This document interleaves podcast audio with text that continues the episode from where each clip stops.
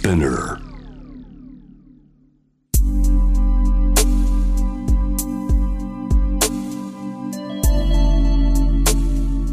眠らない街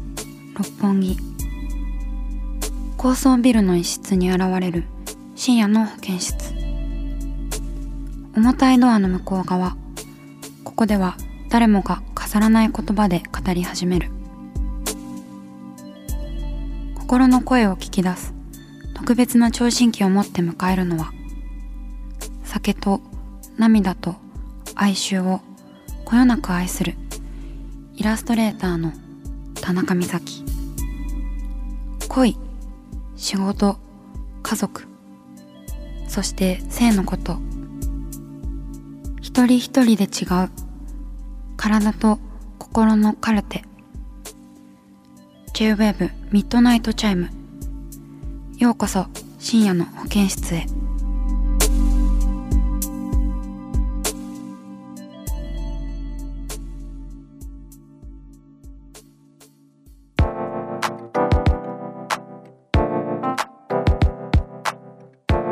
田中美咲がお送りしています。深夜の保健室ミッドナイトチャイム。リスナーの皆さんから寄せられたメールをご紹介していきます、えーまずはあなたの夢にお邪魔しますのコーナーに届いたメッセージです。ラジオネーム駒目田十和子さん。東京都主婦の方です。美咲さんお誕生日おめでとうございます。あらありがとうございます。昨年娘にエヴァのイラストを描いていただいて以来楽しく拝聴しています。娘は反抗期も収まり中学受験絶賛奮闘中です。あと2ヶ月と少し終わったらまたいろいろな世界を見せたいと思う日々です。夢の話です。義理の母がタンスの中を無言で整理している後ろ姿。同居じゃないのでもちろんそんなことされたことはないのですが何かの暗示でしょうか。思ってもいない角度から来るので逆に目は怖いですね。とのことです、えー、駒目田十和子さんメッセージありがとうございます。なんだか懐かしいラジオネームですね。駒目田十和子さん。あの大豆田十和子さんのドラマがありましたよね。多分それにかけてらっしゃいますよね。懐かしい。あのドラマ面白かったですね。そしてあの夢のレポートも送っていただいてありがとうございます。でねその前にあの娘さんがエヴァのイラストを気に入ってくださっているということでありがとうございます。いやー中学受験奮闘中ですって。いやー中学受験からかって感じですね。中学受験もしないといけないのはすごい大変だな。私はあの受験は高校生からだったのでなんかまだ小学生の頃はのほほんと過ごしていましたが早いですね。ね終わったらいろいろな世界を見せたいと思う日々ですってね本当にそうですよね集中して頑張っているんでしょうね。で夢の話義理のお母様がタンスの中をこう整理している後ろ姿というなんかホラー映画の冒頭みたいな 予告編みたいな感じでなんだかこう謎に怖い夢ですねそしてこう何にもこう前触れがないというか一緒に暮らしててそういうことがあったとかそういうわけでもないのにこう夢に出てきてしまうっていうのは。でもなんか後ろ姿なのにこう義理のお母さんだっていうの分かるんですね。なんかともう夢の中でこうそう分かったっていうのもなんかすごいドキドキするけども。いや何にも意識しなくてもねあのー夢に夢って勝手に作られて出てくるものだからあのー心配しなくて大丈夫だと思いますよ。うん、なんかそれは私の体験談でもあるんですけど最近見た夢が本当にあの整合性がないというか あのーパートナーとね一緒にこう世田谷プリン祭りというものに行っている夢ででなんか片手にプリンと片手にラムコークを持ってたんですよ。あのカクテルの。あのラム酒とコーラを割ったね。ラムコークを持っていてで両手が塞がってるからプリンを吸いながら食べてそうそうってプリン吸ってラムコーク飲んで「いや世田谷プリン祭りはいいね」なんていう話をしながら歩いていると橋の上であの外の景色が見えるんですけど外の景色があの完全にレディオヘッドの「あのキット A」ってアルバムがあるんですけどそのアルバムのジャケットの絵にそっくりな景色だったんですよね。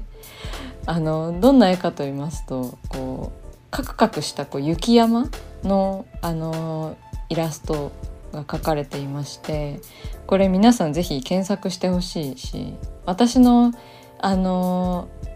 インスタグラムにも夢日記的な感じでこう落書き程度なんですけどメモしてあるのでよかったらそちらも見てみてください。本当になんか謎の夢すぎてすごい覚えてるんですよね。であと実際の風景としてそのアルバムジャケットの絵がこう目の前に出てきたのの衝撃がすごくて。そうそれが結構圧巻で忘れられない夢ですね。でも全然あの最近レディオヘッド聞いてたっていうこともないですし別にプリンも食べてないですし今は熊本にいるので世田谷も関係ないし なんか本当に整合性がなくて謎の夢だったので謎の夢っていうことで駒目田さんもあまりお気になさらずねあの何かの暗示かなって夢のことを思ってたらキリがないからね、えー、私もあの夢にちょっと振り回されすぎずにね生きていきたいと思いますよ。駒目田十和子さんメッセージありがとうございました。では続いてのメールですラジオネームカニチャーハンさん美咲さんこんばんは私は最近涙腺が弱くなった気がします。ドラマや映画スポーツなどはジャンルや種目を問わず楽しむのですが感情移入しすぎてしまうようで胸がいっぱいになって泣けてきます。昨日は子供向け番組のほっこりさにうるっとしてしまいました。密かに困っているのは映画館で映画を見ている時に泣くようなシーンではないところで感極まって涙が出る時がありそういう時は鼻水をすする音が恥ずかしいです。美咲さんは最近どんな時に涙が出ましたか？とのことです。えー、カニチャーハンさんメッセージありがとうございます。ねえあの映画館で映画を見ている時にこう泣くようなシーンではないところで泣いてしまうっていうことなんですけれども。なんか私はあれに弱いです。あの予告編？予告編ってすっごいよく編集されていて私なんか今日見に見に来た映画じゃない予告編で泣いちゃったりとかするんですよね。あれが結構一番恥ずかしいかな。だからカニチャーハンさんの気持ちもすごいわかりますよ。うん、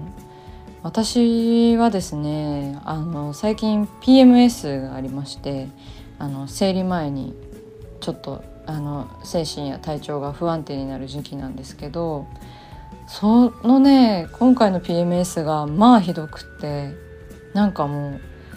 う泣いちゃう PMS だったんですよ。なんか「へえって誰もいない時にふって涙が出るようなあの状態でして。でもあの最近買ったポケモンをねケモンのバイオレットを買ったんですけどポケモンをやってる時だけは涙が出ないんですよ。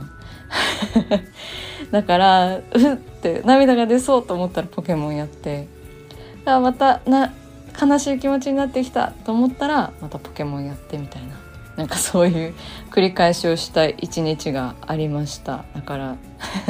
ほんとポケモン買ってよかったなって思ったんですけどまあカニチャーハンさんはねちゃんとこうなんでしょう。訳もなくというよりかは映画に感涙されてるから恐れることなくどんどんこう涙を流していって涙を流せることって本当にちょっと気持ちが良くなるというかストレス発散になると思うのでそのまま顔面びしゃびしゃで行こうっていう感じに思います。カニチャーハンさんメッセージありがとうございました。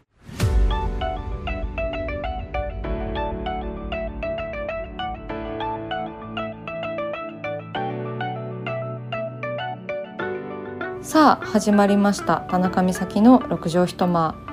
大勢の目に触れたものから人知れずこっそり楽しまれたものまでイラストレーター田中美咲の作品を作者自ら紹介します。このコーナーはいつもスタッフと一緒なのですが今回は熊本からなので私一人でお送りします。今日のテーマは11月のこと忘れないでね。でございます。はい。このね11月最後の週に間に合うようにねさっき急いでイラスト描きました 実は。そうなんです。さっきアップしたばっかりなんです。あの収録だからねちょっとズレはあると思うんですけれども、えー、このイラストは私のインスタグラムにあの飛んでいただけたら見れると思うんですけど言葉で説明するとこう10月といえばハロウィン。12月といえばクリスマスまあどっちもねあの日本から来た文化ではないんですけど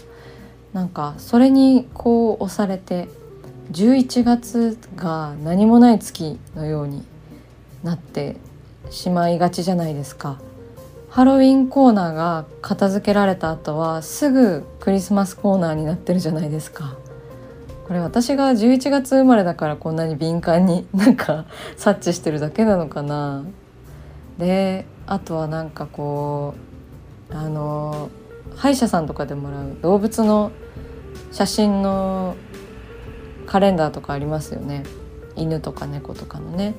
そういうねあの可愛い系のカレンダーでも11月のね猫はなんか冴えないなみたいな。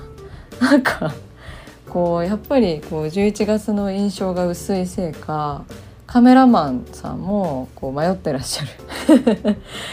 なんか迷いがあるような印象があるんですよね。だからあのすごく11月が不遇に見えてしまってあのそれをイラストにしました。であのこう10月のねゾンビの10月はハロウィンだからこうゾンビの女性が左側にいてで12月はクリスマスだからこうサンタの格好をした女性が右側にいて。でこのサンタの格好をした女性はあの去年の12月に書いたあのコーヒーランドリーっていう香港のあのコーヒーショップ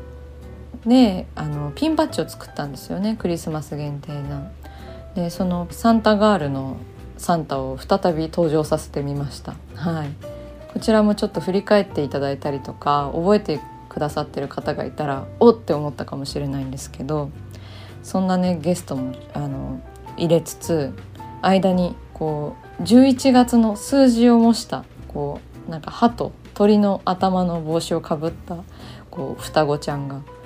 こう10月と12月のガールズたちに押されてもう泣いたり困ったりしている不遇のイラストなんですけれども。で11月が着てる服もねなんかちょっと変っていうかなんか 変なもの着せられてるなみたいな。で全く同じ服だし2人でなんかちょっと変えてあげればいいのに全然同じ髪の毛が内巻きか外巻きかぐらいのあの違いしかなくとても不遇な雰囲気が出ているなって思うんですけどまあそういう話です。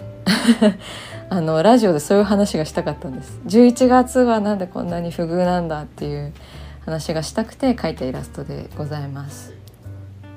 6月なんかもねこう梅雨であの休みもないしこう嫌な月ではあると思うんですけどやっぱりでも嫌な月は嫌な月ですごいコンセプトがはっきりしてるからいいなって思うんですよね。あのみんなからすごい嫌われるじゃないですか梅雨って。で対策もなされてるし。でも11月ってねなんか良くも悪くもないっていうそんなこうもやっとした感じがあって、まあ、中途半端にこう祝日もあったりとかして、まあ、寒いんだか暑いんだかもよくわからないし。クリスマスなんだかハロウィンなんだかもわからんみたいな感じで こうそんな11月生まれなので私がかなりこう敏感になりつつあるんですけれども、はい、そういうイラストを描き描かさせていただきました。何かあの11月についてこう11月のイベントがしたいみたいなそんな企業があればぜひ私にあの依頼してください来年に向けてねぜひよろしくお願いします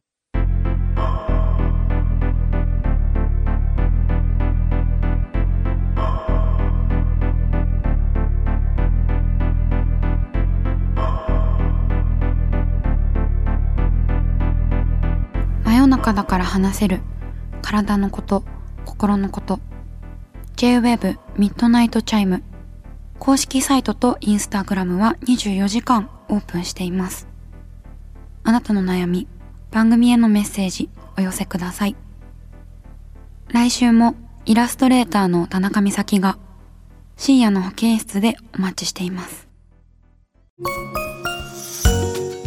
キャリコン編集長通信仕事と人生の話をゆるゆるとパワードバイミモレ。このポッドキャストではミモレ編集長の河原咲子が時には一人で時にはゲストをお招きしキャリアコンサルタントの資格を生かして仕事と人生そして職業キャリアだけじゃないライフキャリアの話を誰にでもわかりやすくゆるゆるとお話します。毎週金曜日に新しいエピソードを配信中です。ぜひ一度聞いてみてください。